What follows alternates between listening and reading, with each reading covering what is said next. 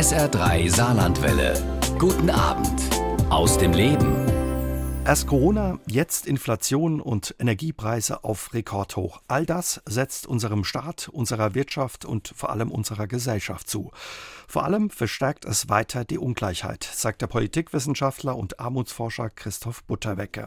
Er war Professor für Politikwissenschaften an der Universität Köln und 2017 Kandidat der Linkspartei bei der Bundespräsidentenwahl. In seinem aktuellen Buch Die polarisierende Pandemie stellt er unter anderem die Frage, wie wir die richtigen Lehren aus der Corona-Krise ziehen können. Und heute ist er in der ARD-Themenwoche Wir gesucht mein Gast und wir wollen uns darüber unterhalten, ja, wie die wachsende Ungleichheit den Zusammenhalt gefährdet und welche Lehren wir daraus ziehen müssen. Und wir haben unser Gespräch aufgezeichnet. Hallo, Herr Butterwecke, schön, dass Sie da sind. Ja, guten Tag, Herr Jäger. Wir gesucht ist das Thema der ARD-Themenwoche. Wie steht es aus Ihrer Sicht ja um das Wir und den Zusammenhalt in unserer Gesellschaft?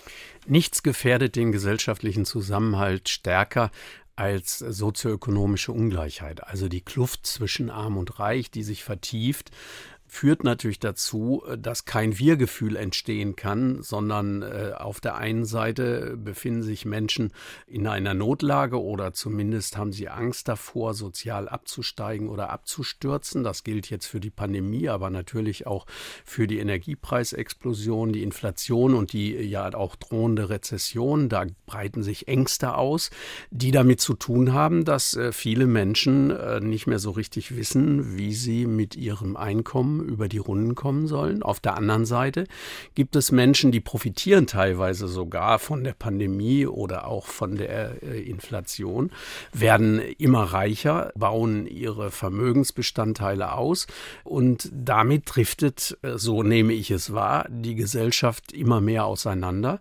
Wenn man diese materiellen Grundlagen der Ungleichheit nicht anpackt, nicht verändert, nicht durch Umverteilung Maßnahmen ergreift, die den Zusammenhalt wieder stärken, dann kann man zwar schöne Appelle loslassen, dass wir ganz besonders betonen und äh, die Menschen anhalten, so ein Gemeinschaftsgefühl äh, zu entwickeln. Aber ich glaube, es hat dann keine Basis, sondern eine Basis äh, kann Gemeinschaft nur haben, wenn ein gewisses Maß jedenfalls an sozialer Gleichheit besteht. Also umso wichtiger, dass man ja über das Thema Ungleichheit und das Thema Armut auch spricht und da genauer hinguckt in der aktuellen Situation auch. Ja, das geschieht jetzt schon etwas mehr, so ist mein Eindruck. Äh, das hat damit zu tun, dass sich die Armut so ein Stück weit in die Mitte der Gesellschaft hinein ausbreitet und deswegen ist die Gesellschaft äh, sensibler für das Problem der sozioökonomischen Ungleichheit, als das vor einigen Jahren der Fall war. Also man hört mehr darüber, man spricht mehr darüber, aber auch das ist ja jetzt kritikwürdig, dass es erst passiert, wenn äh, auch die Mittelschicht betroffen ist und nicht äh, zu einer Zeit, wo vielleicht eher Randgruppen von der Armut mhm. erfasst mhm. wurden. Auch da hätte man natürlich, wenn es um Empathie, wenn es um äh, Solidarität geht, um Gemeinschaftlichkeit, dann hätte man sich natürlich auch gerade um die schon Abgestürzten kümmern müssen stärker. Aber man tut es erst jetzt, wo äh, Menschen betroffen sind, die eher als gesichert galten, die vielleicht mit dem Wort Armut äh, nur Entwicklungsländer oder den globalen Süden assoziiert haben, aber sich selber davon überhaupt nicht betroffen sahen. Das ändert sich jetzt, weil die Preise so stark steigen, weil die Energie so teuer wird und damit äh, verbunden äh, breitet sich natürlich ein Gefühl auch der Angst und der Verunsicherung aus, das zu tun hat mit mit wachsender Armut. Mhm. Also ist was dran, ja auch an der Wahrnehmung und ja auch an der Behauptung, dass die Armut immer mehr in die Mitte der Gesellschaft rutscht und auch die Mittelschicht ein Stück weit droht abzurutschen in der Armut. Das ist äh, ein Trend, den ich beobachte. Auf der anderen Seite gibt es natürlich auch ein Umschlagen von relativer Einkommensarmut in absolute Armut. Das heißt, dass Menschen, die bisher zwar vielleicht äh, einkommensarm waren, jetzt aber ihre Wohnung zum Beispiel verlieren, weil die Gaspreise sich so und die Strompreise so exponentiell entwickeln, dass sie ihre Wohnung nicht mehr halten können. Dann drohen Räumungsklagen und Zwangsräumungen. Und dann gibt es auch verstärkt natürlich die Gefahr von äh, größerer Obdachlosigkeit und Wohnungslosigkeit. Ist das auch, ähm, was man unter verborgener Armut äh, versteht? Ja, unter verborgener Armut würde ich sogar noch verstehen, äh, das, was statistisch viel schwerer zu erfassen ist, nämlich dass Menschen durchaus mehr Geld haben, als ihnen nach dem Kriterium der Europäischen Union gegeben sein müssen, damit sie in den Bereich der Armutsgefährdung rutschen. Das sind für einen Alleinstehenden 1148 Euro im Monat. Brutto. Wer darunter, netto. netto. Wer darunter liegt, der gilt als armutsgefährdet. Ich würde sagen als einkommensarm. Aber stellen Sie sich jetzt jemanden vor, der hat 13 äh, oder 1400 Euro netto im Monat, lebt alleine, äh, vielleicht noch nicht mal in einer sehr teuren Großstadt der Bundesrepublik, denn er muss ja noch Miete bezahlen. Aber jetzt hat er das Problem, eigentlich äh, zählt er nicht zu den Armutsgefährdeten, was die Statistiker errechnen. Aber die steigenden Preise führen dazu, dass er immer weniger im Portemonnaie hat. Dann äh, hat er natürlich zu Recht das Gefühl, auch jetzt in die Armut hineinzurutschen. Und das nenne ich verborgene Armut, dass jemand eigentlich von seinem Einkommen gar nicht dazugehört zu den Einkommensarmen, aber er gehört deshalb dazu, weil er so viel ausgeben mhm. muss. Wir haben gerade über ja die verborgene Armut bei Menschen gesprochen. Was macht es mit den Menschen, wenn man eben immer so knapp über der offiziellen statistischen Armutsgrenze liegt? Was ich fürchte, ist, dass, weil ja zunehmend auch Menschen aus der Mittelschicht betroffen sind, dass diese Angst vor dem sozialen Abstieg dass die dazu führt, dass sich äh, bis in die Mittelschicht hinein eben ausbreitet äh, eine Enttäuschung über das politische System, über die demokratischen Parteien Frust und man einfach. sich ja und äh, das, was als Wutbürger bezeichnet wird, äh, vielleicht etwas unpräzise, aber dass diese Enttäuschung und gleichzeitig diese Verunsicherung über die eigene materielle soziale Situation, dass die dazu führen, dass man sich politisch nach rechts außen wendet. Das war in der deutschen Geschichte äh, häufig so, also in der Weltwirtschaftskrise Ende der 20er, Anfang der 30er Jahre des letzten Jahrhunderts haben viele Menschen aus der Mittelschicht, würde man heute sagen, damals sagte man aus dem Kleinbürgertum, also Handwerker, Gewerbetreibende, Einzelhändler, Bauern, haben die NSDAP gewählt und deren Aufstieg damit ermöglicht. Es waren ja nicht die Arbeiter oder Arbeitslosen, obwohl die NSDAP Nationalsozialistische Deutsche Arbeiterpartei hieß, waren es gerade nicht Arbeiter, mhm. sondern es waren Kleinbürgerinnen und Kleinbürger. Und diese Gefahr hat sich dann natürlich äh, weniger drastisch, aber auch wieder gezeigt, als die Rezession 1966, 67 als erste Wirtschaftskrise der alten Bundesrepublik dazu führte, dass die NPD in sieben Landtage einzog und fast 1969 mit 4,3 Prozent ist sie nur knapp gescheitert, in den Bundestag eingezogen wäre. Dann wäre übrigens Willy Brandt nie Kanzler geworden. Unter dem Hashtag Ich bin armutsbetroffen posten Menschen seit Mai 2022 auf Twitter über ihren Alltag mit wenig Geld. Wenn wir nochmal gucken, wer ist denn in Deutschland von Armut betroffen? Wer steckt dahinter oder wer ist arm in Deutschland? Das sind ganz unterschiedliche Menschen. Also besonders betroffen sind Arbeitslose, Alleinerziehende, mehr Kinderfamilien, Ausländerinnen und Ausländer. Das sind die Hauptrisikogruppen, wenn man so will. Und die haben natürlich ein ganz unterschiedliches Leben, weil äh, die Mieten sind unterschiedlich, die Unterbringungsmöglichkeiten, die Familienverhältnisse und all das müsste man berücksichtigen, wenn man jetzt in das einzelne Leben äh, hineinguckt. Aber was man sagen kann, ist eben, dass sich die Armut ausbreitet und dass es keineswegs nur Randgruppen sind. Also, also keine Randgruppenprobleme. absoluter Armut. Da sind natürlich auch in Deutschland viele Menschen betroffen. Absolut arm ist man, wenn man äh, die Grundbedürfnisse nicht befriedigen kann. Also obdachlos also, zum Beispiel. Ja, das ist zum Beispiel ein Problem, das wir in Deutschland auch vermehrt durch die Pandemie haben. Also wir hatten vor der Pandemie 678.000 Wohnungslose in Deutschland und 41.000 Obdachlose. Deren Zahl insbesondere ist gestiegen während der Pandemie und wird sicher durch die Inflation und durch die Energiepreisexplosion weiter steigen. Das ist absolute Armut, wenn man äh, nicht genug zu essen hat, kein sicheres Trinkwasser, kein Obdach, keine den klimatischen Bedingungen angemessene Kleidung oder keine medizinische Grundversorgung.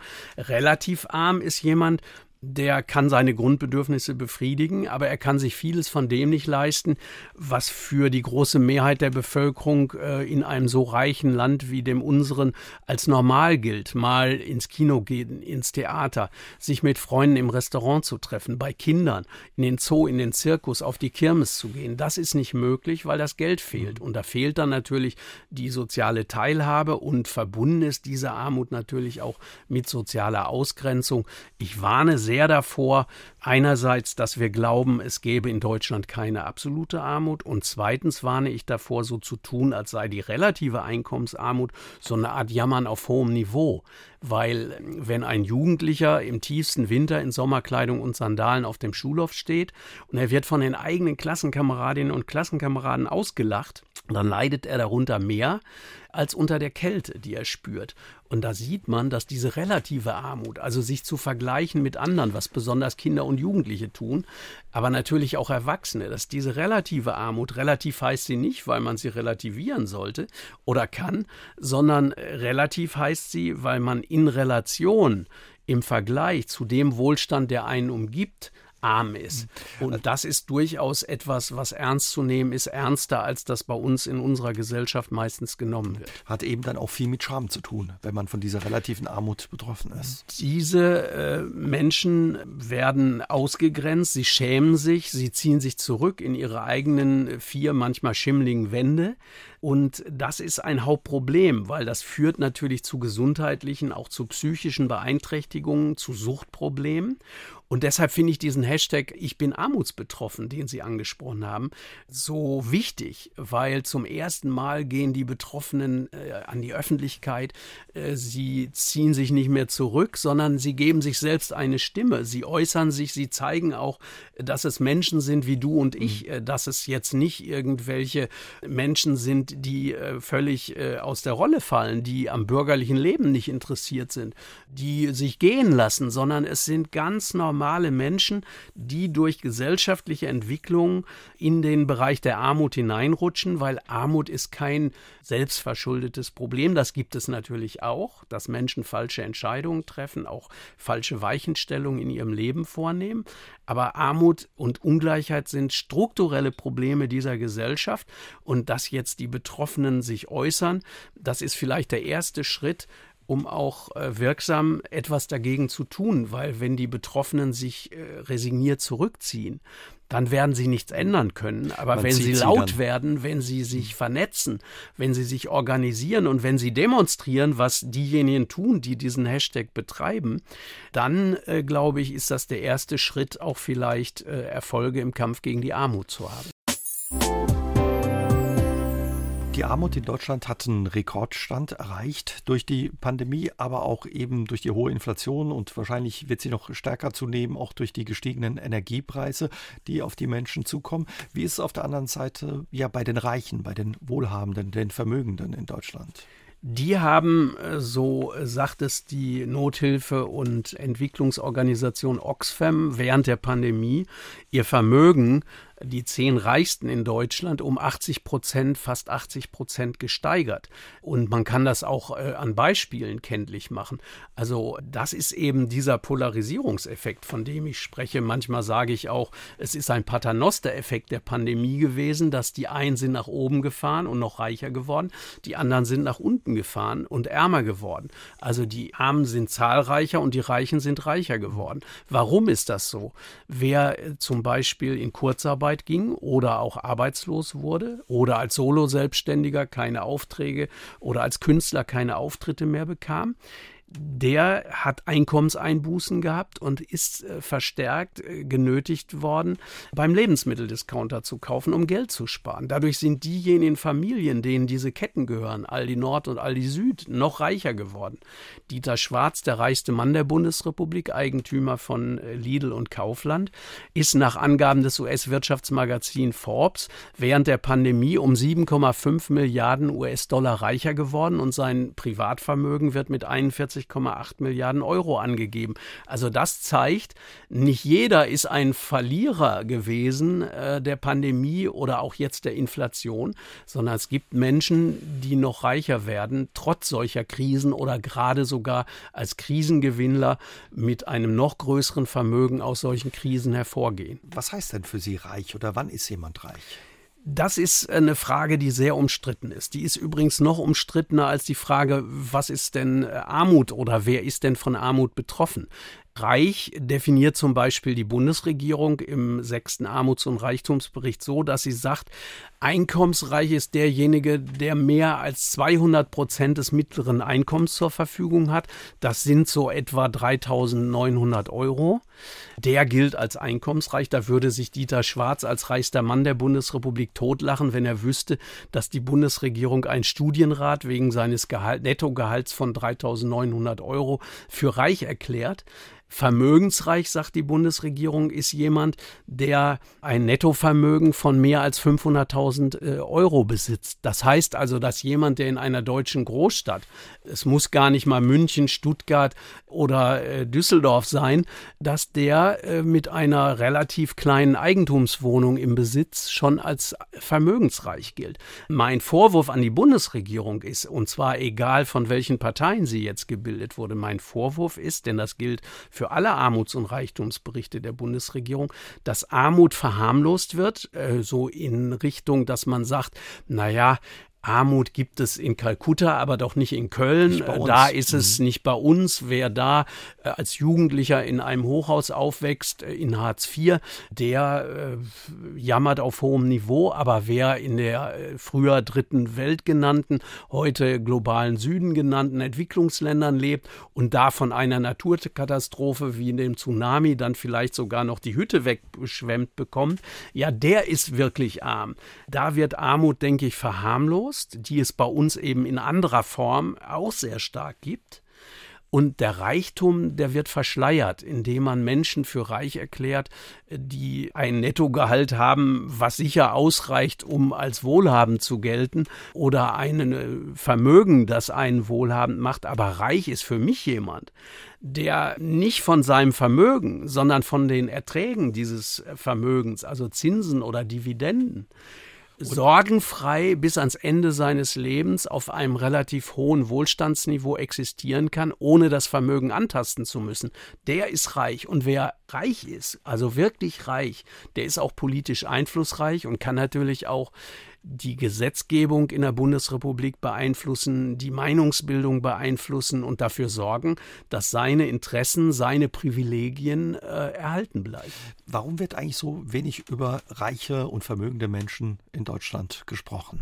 Das ist ein äh, Tabuthema, so wie es ja auch die Armut lange war, lange Zeit, wo ich mich jetzt seit mehr als einem Vierteljahrhundert damit beschäftige.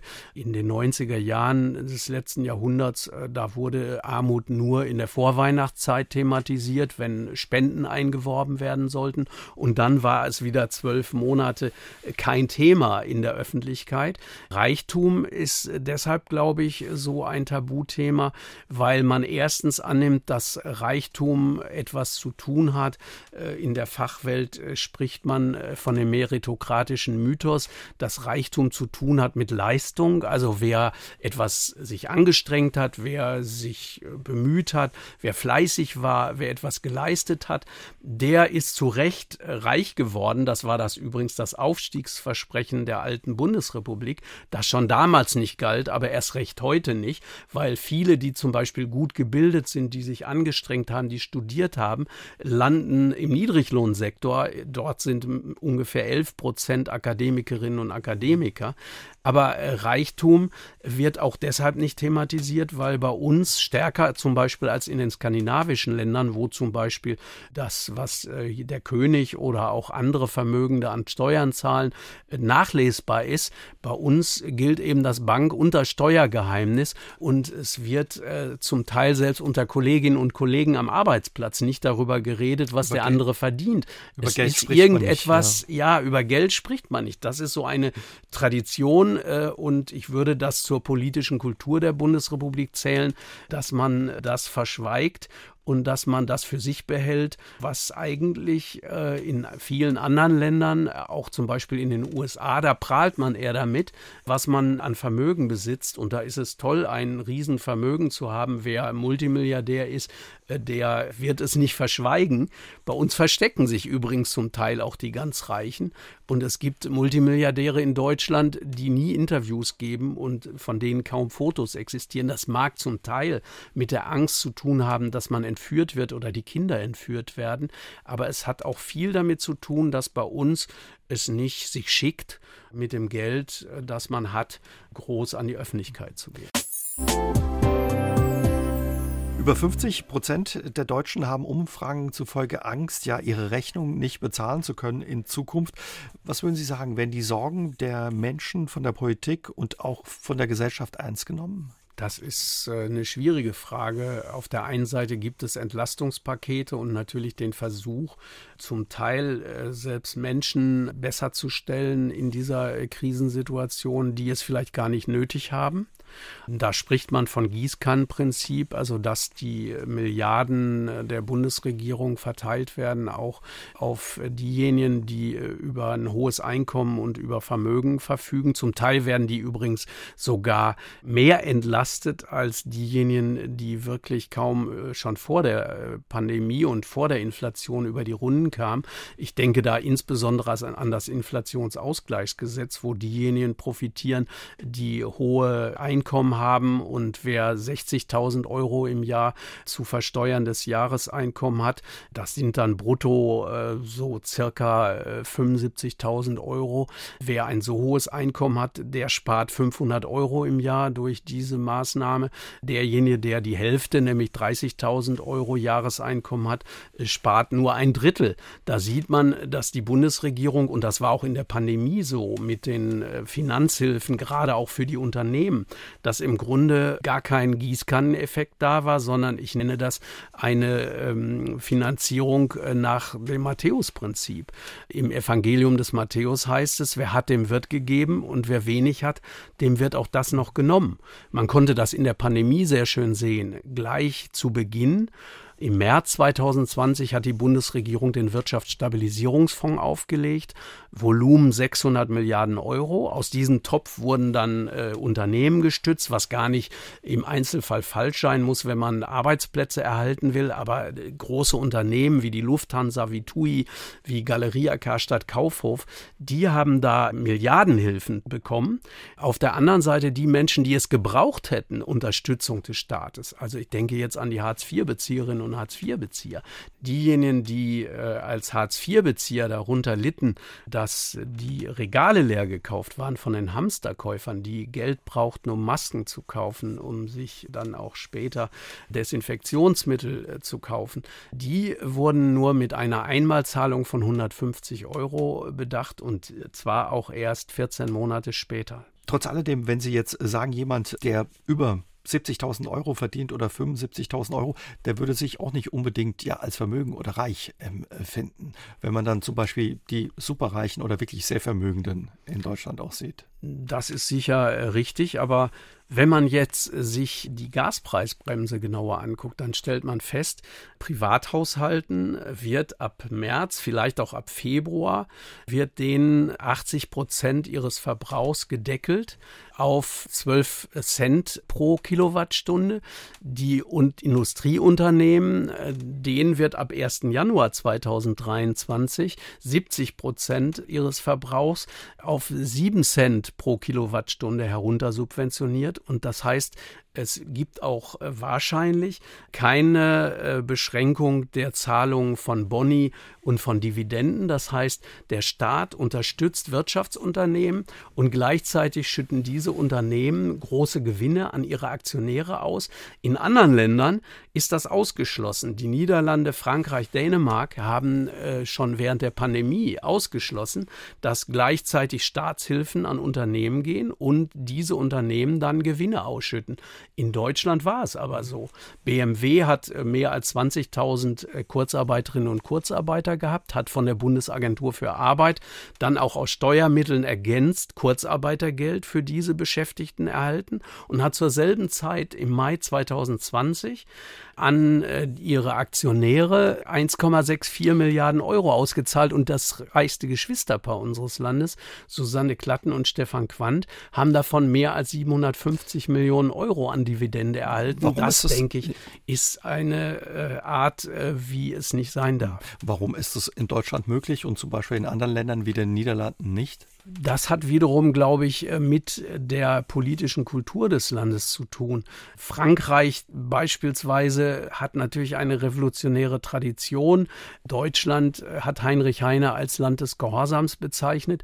Äh, hier begehren wenig Menschen auf. Es gibt relativ wenig Protest gegen soziale Ungleichheit und gegen solche Verschärfungen der sozialen Ungleichheit durch staatliche Maßnahmen. Und das würde ich als Grund ansehen, dass die Regierenden eher Rücksicht nehmen auf diejenigen, die eine starke Lobby haben. Und das sind eben Unternehmen und Unternehmerverbände. Diejenigen, die keine Lobby haben, das sind die Armen, das sind die Transferleistungsbezieherinnen und Transferleistungsbezieher, können sich mit ihren Interessen weniger stark durchsetzen. Mhm. In einigen unserer europäischen Nachbarländern kann man ja sehen, dass es durchaus funktioniert. In ja, Spanien gibt es einen Gaspreisdeckel und es gibt auch sowas wie eine Übergewinnsteuer. Warum hat es da funktioniert? War da der Druck größer von der Straße oder der Bevölkerung? Das ist meines Erachtens der Grund, warum äh, in anderen europäischen Ländern äh, Gaspreisdeckel möglich waren und auch eine Übergewinnsteuer schon längst eingeführt ist, was in Deutschland auf die lange Bank geschoben wurde, was verwässert wird. Und äh, da sieht man, dass gesellschaftliche Kräfte natürlich in diesen sich verschärfenden Verteilungskonflikten ihre Interessen vertreten. Und wenn die Benachteiligten ihre Interessen nicht stärker vertreten, dann werden sie diejenigen sein, die als Opfer der Krise am Ende noch ärmer dastehen als vor den Krisen.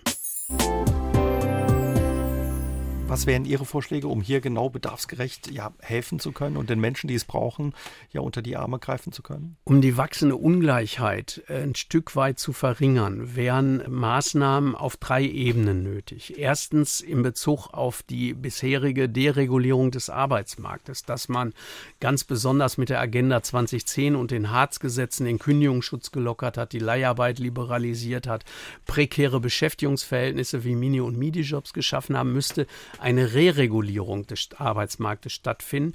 Das ist angefangen worden, sicherlich äh, von der Ampelkoalition mit der Erhöhung äh, des Mindestlohns auf 12 Euro am 1. Oktober 2022. Aber inzwischen ist natürlich ein solcher Mindestlohn in Höhe von 12 Euro nicht mehr das wert, was er wert war, als Olaf Scholz im September 2017 nach der für die SPD verlorenen Bundestagswahl die 12 Euro ins Gespräch gebracht hat. Das heißt also, ein höherer Mindestlohn wäre nötig, auch über die 12 Euro hinaus. Dann denke ich, muss die Tarifbindung gestärkt werden. Es muss dafür gesorgt werden, dass Tarifverträge für allgemeinverbindlich erklärt werden können. Und zwar auch dann, wenn die Arbeitgeberseite ein Veto einlegt. Es müssten Leiharbeit und auch prekäre Beschäftigung in der Form verändert werden, dass Leiharbeit verboten wird oder stärker reguliert, dass äh, Mini- und Midi-Jobs in sozialversicherungspflichtige Beschäftigungsverhältnisse umgewandelt werden. Es müsste zweitens der Sozialstaat ausgebaut werden, hin zu einer solidarischen Bürgerversicherung, alle einbeziehen, nicht nur Arbeitnehmerinnen und Arbeitnehmer, sondern auch Selbstständige, Freiberufler, Beamte, Abgeordnete und Minister. Alle Einkommen verbeitragen, wie man das vom Fachbegriff her nennt, also auch auf Kapitaleinkünfte, Zinsen, Dividende, Beiträge für die Sozialversicherung erheben. Warum nur auf Löhne und Gehälter? Auch auf Miet- und Pachterlöse könnte man natürlich Beiträge erheben. Man könnte, was sicher sinnvoll wäre, die Beitragsbemessungsgrenze entweder aufheben oder stark anheben. Wer heute im Westdeutschland mehr als 7.050 Euro im Monat verdient oder in Ostdeutschland 6.750 Euro, der muss für jeden Euro darüber und auch der Arbeitgeber keine Beiträge zahlen. Wenn man das machen würde, würde man den Sozialstaat auf ein äh, festeres finanzielles Fundament stellen und könnte in diese solidarische Bürgerversicherung, in einen inklusiven Sozialstaat, wie ich das nenne, so etwas einbauen wie eine soziale Grundsicherung, die den Namen wirklich verdient, mhm. im Unterschied zu Hartz IV. Auch das Bürgergeld ist da äh, noch keine Lösung, sondern eine solche Grundsicherung müsste armutsfest sein, müsste, sie müsste bedarfsgerecht sein und sie müsste auch repressionsfrei sein, das heißt ohne Sanktionen auskommen. Und lassen Sie mich noch einen dritten Punkt nennen, nämlich die Steuerpolitik. Man könnte äh, und sollte auch die Vermögensteuer gerade in einer solchen Krisensituation wie der gegenwärtigen wieder erheben. Sie muss nicht eingeführt werden, eine solche Vermögensteuer, sondern sie steht noch im Grundgesetz Artikel 106. Man könnte auch, äh, so wie es 1952 der Fall war, mit dem Lastenausgleichsgesetz, man könnte auch eine Vermögensabgabe erheben auf große Vermögen, zum Beispiel auf fünf Jahre gestreckt, zehn Prozent der riesigen Vermögen abschöpfen. Das wäre ein Solidaritätsbeweis der Vermögenden. Man könnte für Einkommensstarke den Solidaritätszuschlag umwidmen auf die gegenwärtige Situation und vielleicht den Solidaritätszuschlag auch verdoppeln für hohe Einkommen. Man könnte ähm, natürlich auch den Spitzensteuersatz in der Einkommensteuer, der in der Vergangenheit ständig nur gesenkt worden ist. Man könnte natürlich den auch erhöhen und auch die Erbschaftssteuer müsste umgestaltet werden, dass ganz hohe Vermögen ganz besonders auch Betriebsvermögen, dass das stärker zur Erbschaftssteuer herangezogen würde. Wenn man das tun würde, hätte man sicherlich äh, im Jahr ungefähr 100 Milliarden Euro mehr an Steuereinnahmen und die könnten dazu dienen, nicht ein Sondervermögen für die Bundeswehr noch äh, mehr zu äh, finanzieren, sondern die 100 Milliarden könnten eingesetzt werden, um Kinder- und Altersarmut zu bekämpfen, um Wohnungs- und Obdachlosigkeit zu bekämpfen, um den Pflegenotstand zu beseitigen.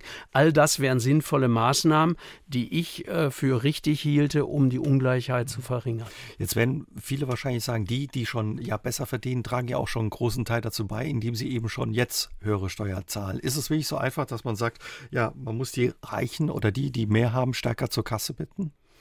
Diejenigen, die äh, ganz hohe Einkommen haben, zahlen relativ geringe Steuern, als das Menschen tun, die als Normalverdienerinnen und Normalverdiener stark zur Kasse gebeten werden. Und die Vermögenden, die werden zum Teil auf eine Art und Weise geschont, die ich skandalös finde. Wer zum Beispiel äh, in der Bundesrepublik einen ganzen Konzern erbt, der kann das tun, ohne einen einzigen Cent betriebliche Erbschaftssteuer zahlen zu müssen. Wer aber drei Eigentumswohnungen erbt von seinen Eltern, der muss Erbschaftssteuer zahlen. Erbt jemand 300 Eigentumswohnungen, gilt das als Unternehmen Unternehmen und ist davon befreit. Also das heißt, die Steuergesetzgebung der Bundesrepublik ist so gestaltet, dass diejenigen eher Profiteure sind, die hohe Einkommen und hohe Vermögen haben und diejenigen, die wenig haben, die sind eher stärker belastet, als das angemessen ist, wenn man den Maßstab der sozialen Gerechtigkeit zugrunde legt. Und der sagt für mich im Sinne der Verteilungsgerechtigkeit, dass diejenigen stärker belastet werden müssen, die starke Schultern haben. Und äh, wenn Sie sich die Entwicklung der Steuern angucken, insbesondere der Kapital- und Gewinnsteuern, dann stellt man fest, dass in den vergangenen Jahrzehnten alle Kapital- und Gewinnsteuern entweder abgeschafft worden sind, wie die Börsenumsatzsteuer und die Gewerbekapitalsteuer, oder nicht mehr erhoben werden, wie die Vermögensteuer seit 1997 unter der Regierung Kohl, oder aber die Steuersätze sind stark heruntergezogen worden, wie zum Beispiel der Spitzensteuersatz, der unter Helmut Kohl Kohl, der ja kein Kommunist war, betrug der Spitzensteuersatz in der Einkommensteuer noch 53 Prozent, heute nur noch 42. Ab 1. Januar soll statt Hartz IV eben das Bürgergeld kommen. Das sieht eine Anhebung von ja, 449 Euro auf 502 Euro pro Monat vor, also um 53 Euro mehr. Wie erleben Sie gerade die Diskussion, die ja aktuell sehr hitzig und auch heiß geführt wird um das Bürgergeld und auch die Kritik daran? Um das Bürgergeld gibt es ja eine sehr, sehr heftige Diskussion, eigentlich von Anfang an. Aber zuletzt war es eher äh, Stimmungsmache auf Stammtischniveau, wenn da äh, auf der einen Seite so getan wurde von insbesondere Unternehmerverbandsfunktionären, äh, ich denke da an Herrn Wolfseifer vom Deutschen Handwerk, da wurde so getan, als würde bei Einführung des Bürgergeldes äh, niemand mehr arbeiten wollen. Es wurde behauptet in den Boulevardmedien, die Bildzeitung, Zeitung hat regelrecht eine Kampagne gestartet äh, gegen das Bürgergeld. Es äh, wurde so getan, als würden die Armen dann sich in der Hängematte des Sozialstaates ausruhen, als würde es sich nicht mehr lohnen zu arbeiten, als hätten diejenigen, die arbeiten, weniger als diejenigen, die Bürgergeld bekommen. Das ist, man darf es heute nicht mehr sagen, eine Milchmädchenrechnung, mhm. weil man den Milchmädchen sonst zu nahe tritt. Aber ich drücke es trotzdem mal so aus.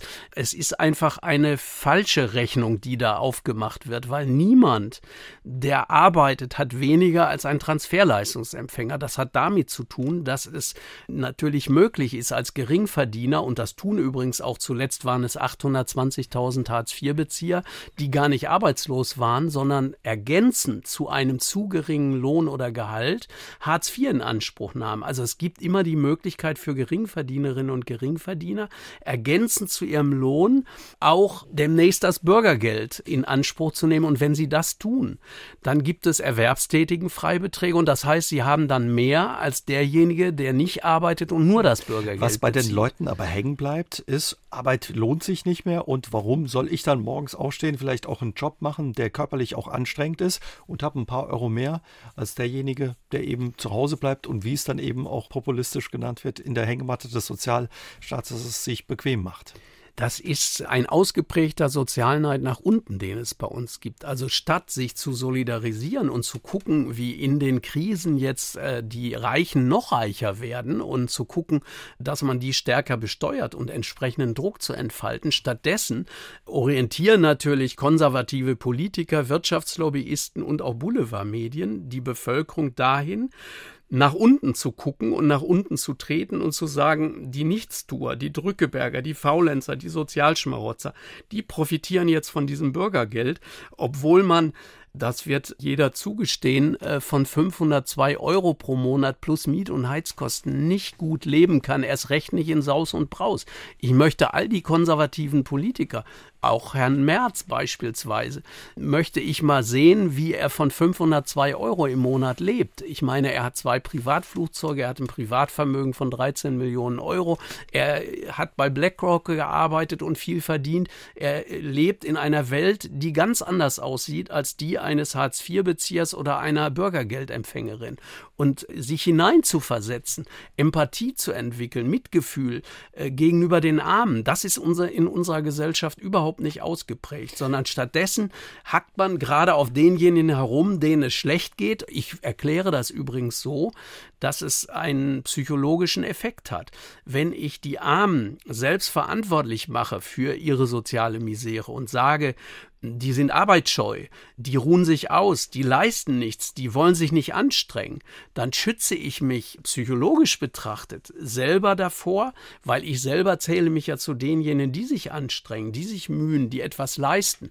Und dann kann ich ja eigentlich nie arm werden. Und in der Mittelschicht, insbesondere in der unteren Mittelschicht, wo sich das Gefühl ausbreitet, vom sozialen Abstieg oder sogar Absturz bedroht zu sein durch solche Ereignisse wie die Pandemie oder die Inflation, da ist es natürlich ein schöner Mechanismus, jetzt noch nach unten zu gucken. Und äh, ich nenne das einen Effekt, äh, man könnte sagen, es ist so eine Art Fahrradfahrereffekt, nämlich äh, derjenige, der äh, ein Fahrrad fährt, der tritt nach unten und buckelt nach oben. Und genau das findet in unserer Gesellschaft viel zu stark statt. Und ich würde mir eigentlich wünschen, dass man mehr Solidarität zeigt, gerade mit denjenigen, die es sehr schwer im Leben haben. Und dazu gehören nun mal diejenigen, die jetzt Hartz IV und demnächst von Bürgergeld leben. Und was bedeutet eben genau dann diese Kritik und auch diese Stimmung und diese Wahrnehmung für das Wir in unserer Gesellschaft? Das ist das Gegenteil von einem Gemeinschaftsgefühl, so wie ich es mir wünschen würde, nämlich den gesellschaftlichen Zusammenhalt zu stärken. Das hieß ja gerade nicht äh, denjenigen etwas zu neiden, die ganz wenig haben, sondern wenn überhaupt, dann diejenigen zu stärkeren stärkerer Solidarität zu mahnen, die vermögend sind, die Spitzeneinkommen haben, diejenigen stärker heranzuziehen und auch finanzielle Verantwortung übernehmen zu lassen. Das wäre eine Basis für ein stärkeres Gemeinschaftsgefühl und dahin äh, müsste man kommen. Stattdessen wird appelliert an die Bevölkerung, sich zusammenzuschließen, gemeinsam gegen Corona hieß das, aber solche Appelle, die äh, schweben äh, irgendwo in der Luft, aber sie haben keine materielle Basis. Materielle Basis hieße, für mehr sozioökonomische Gleichheit einzutreten und das auch politisch umzusetzen durch Maßnahmen, die die Armut verringern und die gleichzeitig dann auch den Reichtum antasten. Sie sind als uneheliches Kind in Dortmund aufgewachsen, als Sohn einer Schneiderin. Wie hat Sie das geprägt? Ich hatte ein Erlebnis, das wahrscheinlich meinen Gerechtigkeitssinn äh, stark beeinflusst hat. Auf dem Gymnasium in der ersten Stunde äh, schlug der Lehrer das Klassenbuch auf und ging die einzelnen Schüler, es waren nur Jungs, weil es keine Koedukation gab, durch äh, nach dem Alphabet. Ich war natürlich mit meinem B sehr schnell dran und alle Jungs wurden vom Klassenlehrer gefragt, welchen Beruf ihr Vater hat. Ich wusste den Beruf meines Vaters gar nicht, lief rot an und war natürlich geschockt und schämte mich. Ein anderer Junge, der aus einem sehr reichen Hause kam, äh, Teppichhaus besaß, vor dem stand der Lehrer regelrecht äh, stramm. Und Sie können sich wahrscheinlich vorstellen, wer drei Jahre später der Klassenprimus war und wer drei Jahre später sitzen blieb. Das hatte sich entschieden in dieser ersten Stunde. Ich hoffe, dass Lehrerinnen und Lehrer heute ein bisschen sensibler sind für dieses Problem der Ungleichheit und insbesondere solche Fragen nicht mehr stellen. Aber in unserer Gesellschaft spielt eben der soziale Status eine ganz zentrale Rolle und gerade auch in der Bildung stellt man bis heute immer noch fest, und ja auch bestätigt durch PISA-Tests, dass die soziale Herkunft entscheidet darüber, welche Abschlüsse dann am Ende gemacht werden und welche Bildungschancen ein Kind hat. Sie haben Ihren Vater erst mit 20 Jahren kennengelernt. Warum kannten Sie Ihren Vater bis dahin nicht? Ja, das hatte mit der Situation äh, zu tun. Meine Mutter war alleinerziehend und mein Vater äh, hat äh, geheiratet und auch ein anderes Kind bekommen. Dann haben wir uns wiedergesehen als es darum ging, einen Erbausgleich äh, zu verhandeln. Und vorher war kein Kontakt da. Das war für mich natürlich schon eine besondere Situation, mit äh, ungefähr 20 Jahren äh, den Vater erst kennenzulernen. Aber gut, so sind eben Familienverhältnisse. Sie sind nicht immer so geordnet, äh, wie man sich das vielleicht lange in bürgerlichen Kreisen vorgestellt hat. Wie war das trotz alledem, eben dann in den 50er, 60er Jahren als uneheliches Kind aufzuwachsen, das den Vater nicht kennt? Das war vor allen Dingen natürlich für meine Mutter eine schwierige Situation. Äh, wir lebten zuerst im Sauerland und sind dann ins Ruhrgebiet gezogen. Und äh, da war mal natürlich in den 50er Jahren als alleinerziehende Mutter stark unter Druck. Insbesondere war es natürlich schwierig, weil es auch zum Beispiel gar keine Kinderbetreuungseinrichtung in dem Maße wie heute gab, sich dann noch beruflich zu etablieren, wie das meine Mutter aber dann getan hat. Die ist dann schließlich im Gewerbeaufsichtsamt Beamtin, äh, Gewerbeoberrätin geworden und hat den beruflichen Aufstieg äh, geschafft. Aber das war natürlich damals noch viel schwieriger, als es heute ist, wo dann auf der anderen Seite natürlich äh, solche Familienverhältnisse, also Patchwork-Familien, Alleinerziehende, ein Elternteil Familien, äh, nichts Ungewöhnliches mehr sind. Damals war das noch so und ich war dann so etwas, äh, was man Schlüsselkind nannte.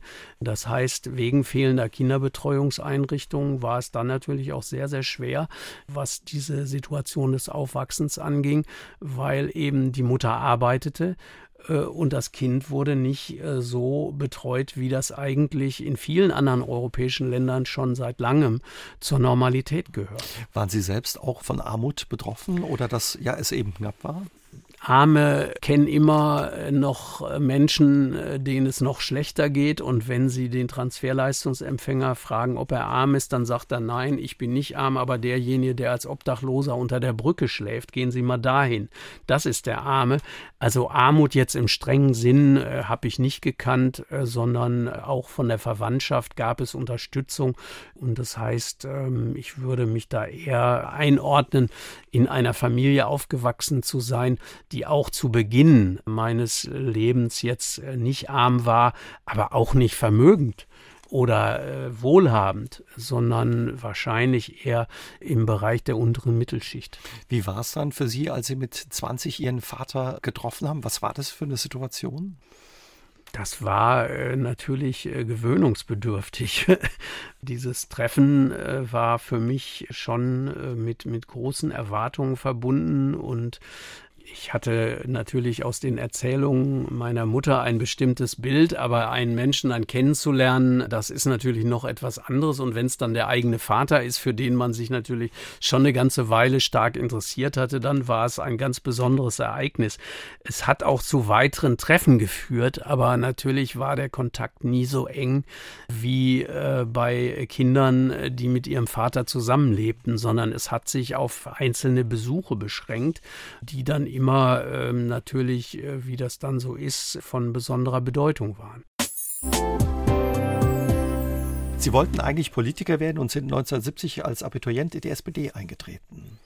Ich wollte Politik machen. Bei den Jusos und in der SPD äh, Politiker zu werden, das weiß ich nicht. Äh, das war äh, natürlich in der Situation, dass man als 20-Jähriger äh, noch nicht so recht weiß, wohin einen der Lebensweg führt.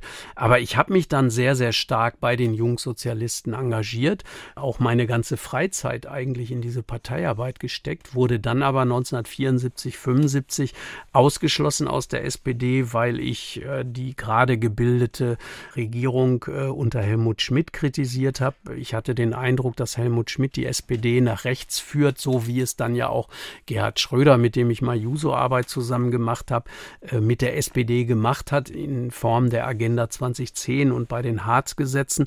Diese Entwicklung der SPD nach rechts, die hat mich schon abgeschreckt und wahrscheinlich ist es jetzt aus heutiger Sicht ganz gut, dass ich da 1974, 75 ausgeschlossen wurde, weil sonst hätte ich vielleicht diese diesen Weg des Politikers beschritten und hätte dann auch diese Rechtsentwicklung der SPD vielleicht aus Karrieregründen womöglich mitgemacht. Mhm. So bin ich in sozialen Bewegungen aktiv geworden, habe mich sehr stark engagiert in der Friedensbewegung und bin dann Ende der 80er Jahre wieder in die SPD eingetreten, aber dann 2005 wegen Hartz IV und der großen Koalition, in die die SPD ging, obwohl es auch andere Mehrheiten im Bundestag gegeben hätte, da bin ich wieder ausgetreten aus der SPD. Insofern war mein politischer Lebensweg eigentlich von vielen Niederlagen gekennzeichnet und auch von einem ständigen Hin und Her.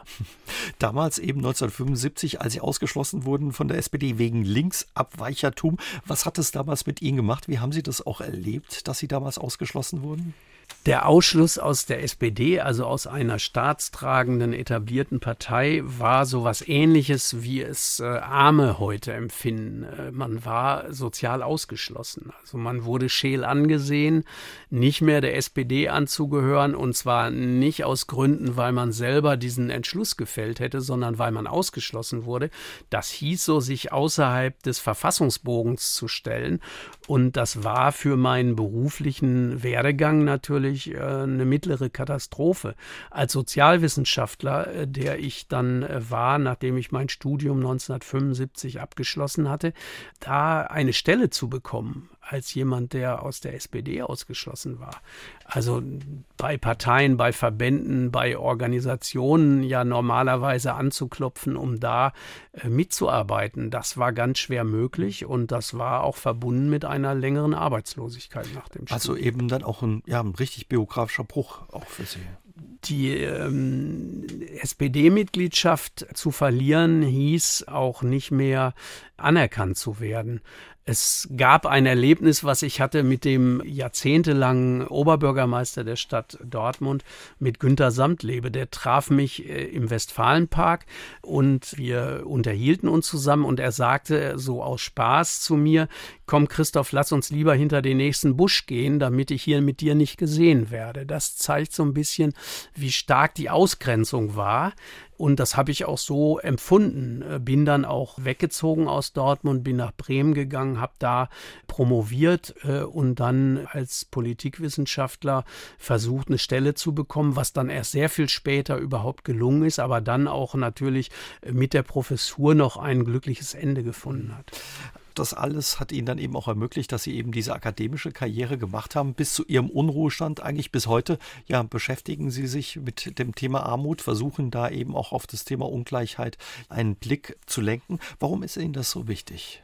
Weil der Antrieb für mehr soziale Gerechtigkeit einzutreten, der war die ganze Zeit entscheidend, äh, sowohl für mein Engagement bei den Jusos als auch dann äh, natürlich bei der Auswahl meiner Arbeitsthemen. Das war zuerst die Friedenspolitik, äh, die Rüstungskonversion, also die Umwandlung militärischer in zivile Güter, dann war es auch die Entwicklung der SPD zum Teil, aber ich habe mich dann verstärkt mit dem Rechtsextremismus, mit Rassismus, mit Jugend Jugendgewalt beschäftigt und bin dann zur Armut und zur sozialen Ungleichheit gekommen. Und da bin ich dann, wenn man so will, hat sich der Kreis wieder geschlossen zu meinem Juso-Engagement in den äh, frühen 70er Jahren, das ich jetzt natürlich auch mit meinem wissenschaftlichen Engagement politisch verbinde, dass die Ungleichheit verringert wird und damit mehr soziale Gerechtigkeit in Deutschland herrscht.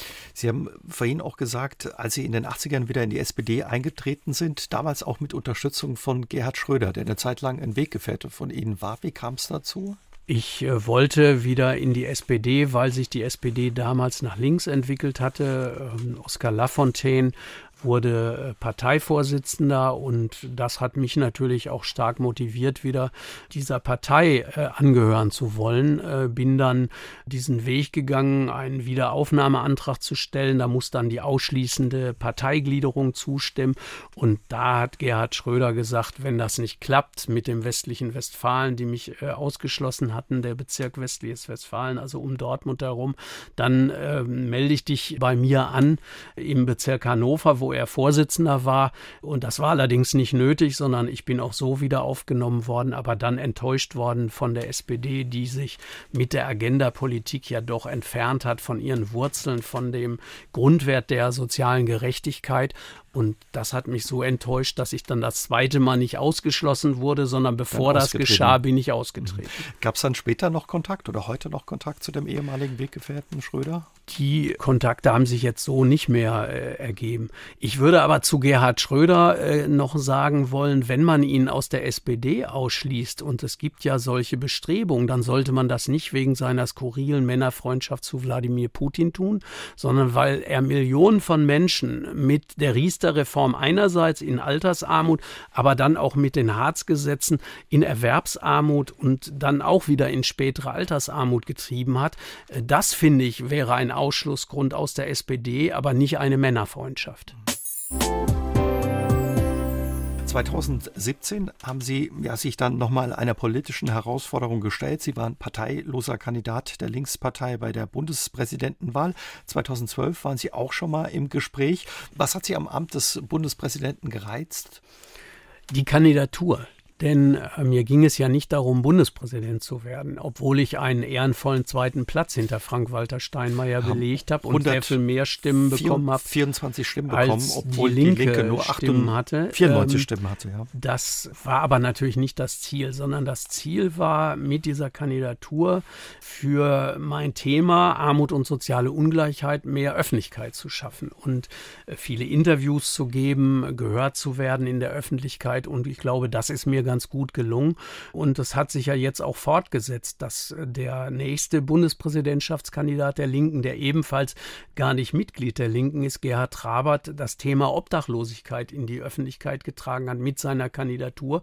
Auch er, glaube ich, hatte nicht die Illusion, Bundespräsident werden zu können. Ich wollte auch nicht Bundespräsident sein, äh, denn wenn, äh, das habe ich dann auch mal gesagt, äh, als ich in der ähm, Diskussion war als Präsidentschaftskandidat, wenn überhaupt, dann würde ich gerne Bundeskanzler, weil es ist jetzt nicht so sehr äh, mein Ding zu repräsentieren, sondern mehr politische Entscheidungen auch vorzubereiten und zu gestalten.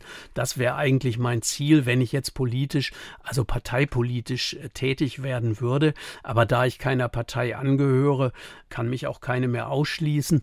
Und ich glaube, auch so politisch wirksam werden zu können, auch als Wissenschaftler und als jemand, der wichtige Themen in die Öffentlichkeit mhm. trägt. Also Ihnen ging es eben darum, damals auch schon eben die Aufmerksamkeit auf das Thema Armut zu bekommen. Kürzlich hat auch Bundespräsident Frank-Walter Steinmeier ja die Bundesbürger auf ja, raue Zeiten in einer Rede eingestimmt. Wie haben Sie die Rede erlebt und ja, was würden Sie sich auch vom Bundespräsidenten in diesen Zeiten wünschen? In dieser Rede hat äh, Frank-Walter Steinmeier die schwierige Situation äh, vieler Menschen auch erwähnt. Er hat aber gleichzeitig die Bevölkerung zur Bescheidenheit gemahnt.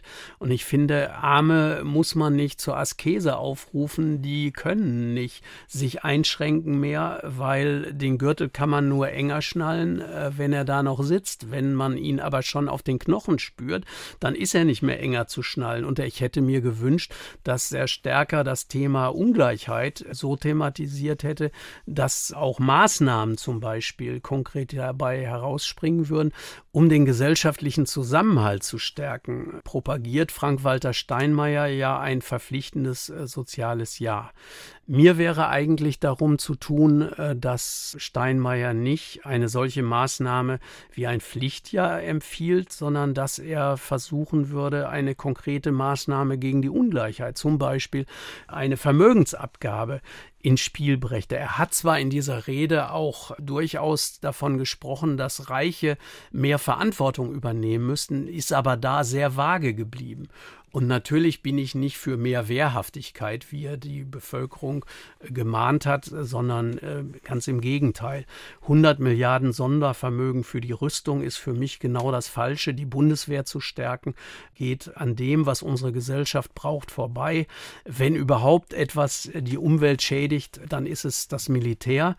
Und äh, ich kann mir gerade angesichts des Klimawandels äh, nicht vorstellen, dass das der richtige Weg ist, aufzurüsten, sondern was wir brauchen, ist mehr soziale Gerechtigkeit und die bekommt man nicht, wenn man eine Zeitenwende ausruft, wenn man womöglich den Sozialstaat abbaut und stattdessen die Rüstung stärkt, sondern im Gegenteil. Rüstung muss abgebaut werden, Kriege müssen verhindert und zum Ende gebracht werden durch Verhandlungen. Das wäre die Aufgabe sowohl des Bundespräsidenten als auch anderer Verantwortlicher verantwortlicher Politiker, stärker dafür zu werben, dass dieser Krieg in der Ukraine beendet wird und nicht mit schweren Waffen und mit noch mehr Rüstung diesen Krieg zu verlängern. Das halte ich für völlig verkehrt. Wenn wir zum Schluss nochmal zu Ihrem Thema auch der Ungleichheit zurückkommen, wie optimistisch und positiv sind Sie, dass sich bei dem Thema was zum Positiven verändert, die Ungleichheit wieder geringer wird in Deutschland? Antonio Gramsci, der Begründer der Kommunistischen Partei Italiens, hat mal gesprochen davon, dass er ein Pessimist des Verstandes sei.